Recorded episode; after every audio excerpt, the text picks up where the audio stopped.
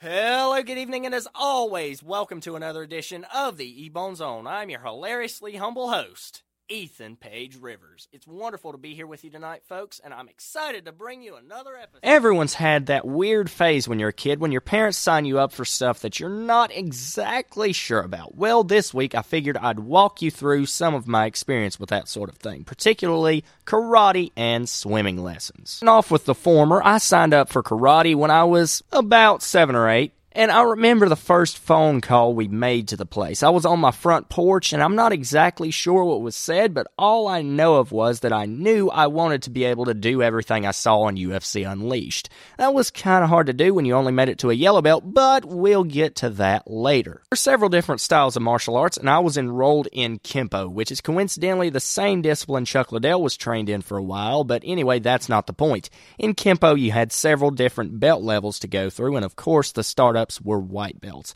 So when you wanted to go up levels, you had to get three stripes before you could do the test. You had two yellow stripes and a black stripe. And once you got the black stripe, you were cleared to test. So, as you probably know, in everything, there's always this one person that you can tell is far more committed than the rest of them. And in my case, it was a girl by the name of Sarah. She was the most intense out of everyone, and when she walked into the class, you knew that whatever she was about to do, she was gonna absolutely smash it. I mean, like legit. She had intensity to burn. And at times, our instructor would bring her in as an example of the right way to do things, but the rest of us didn't really listen. We just slacked off in the practice room, so you can see what they had to work with.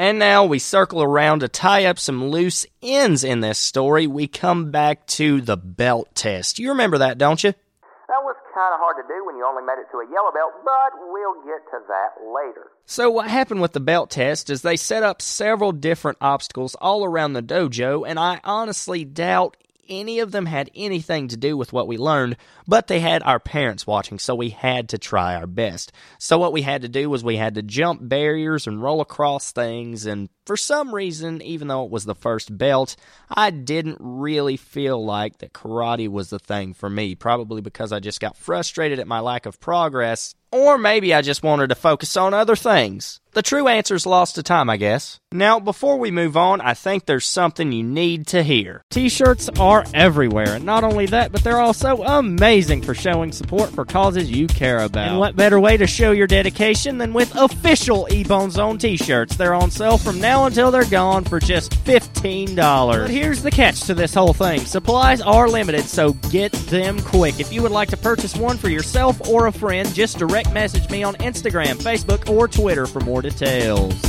This week, I want to continue a tradition that's very close to my heart. I try and maintain a good Christian podcast, so I thought I would begin sharing a new Bible verse each week. This week, I would like to share a verse from the book of Galatians. Galatians chapter 6, verse 2 says, Bear ye another's burdens, and so fulfill the law of Christ. This verse is speaking specifically to the fact that we as Christians must love one another. And let's take a minute and focus on this one particular part. Bear ye another's burdens at the top of the verse verse. What are the burdens that we must bear for each other as Christians? We should help each other overcome the burdens of sin in our lives, and not only that, but we should also help each other to lead more Christian lives here on this earth as God has decreed for us, as God wants for us.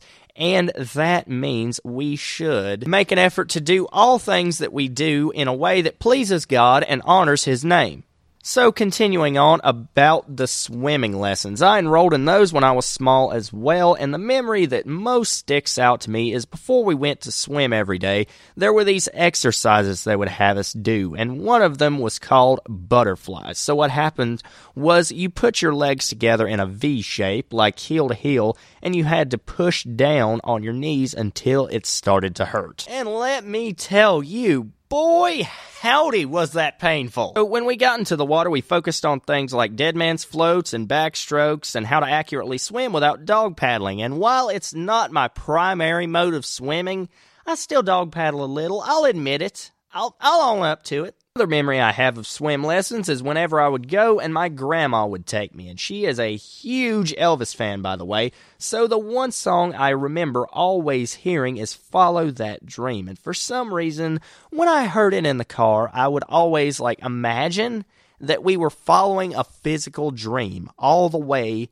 to swim lessons. And I, I don't know why, but it never really occurred to me until just now. What happens to the dream when we get to swim lessons? Do we like part ways until we do it again? Or what goes on? I'm not clear on that. Yeah, I probably should have thought more into this when I was little because there's way too many plot holes now to ignore. And with that being said, thank you guys for once again being here tonight and joining me for another episode. Follow the podcast on Instagram at EBoneZoneOfficial as well as on Twitter at OfficialEBZ. That's capital O and official, capital EBZ in case you were wondering. And until next time, God bless us and save us. I appreciate each and every one of you, and I'll see you soon.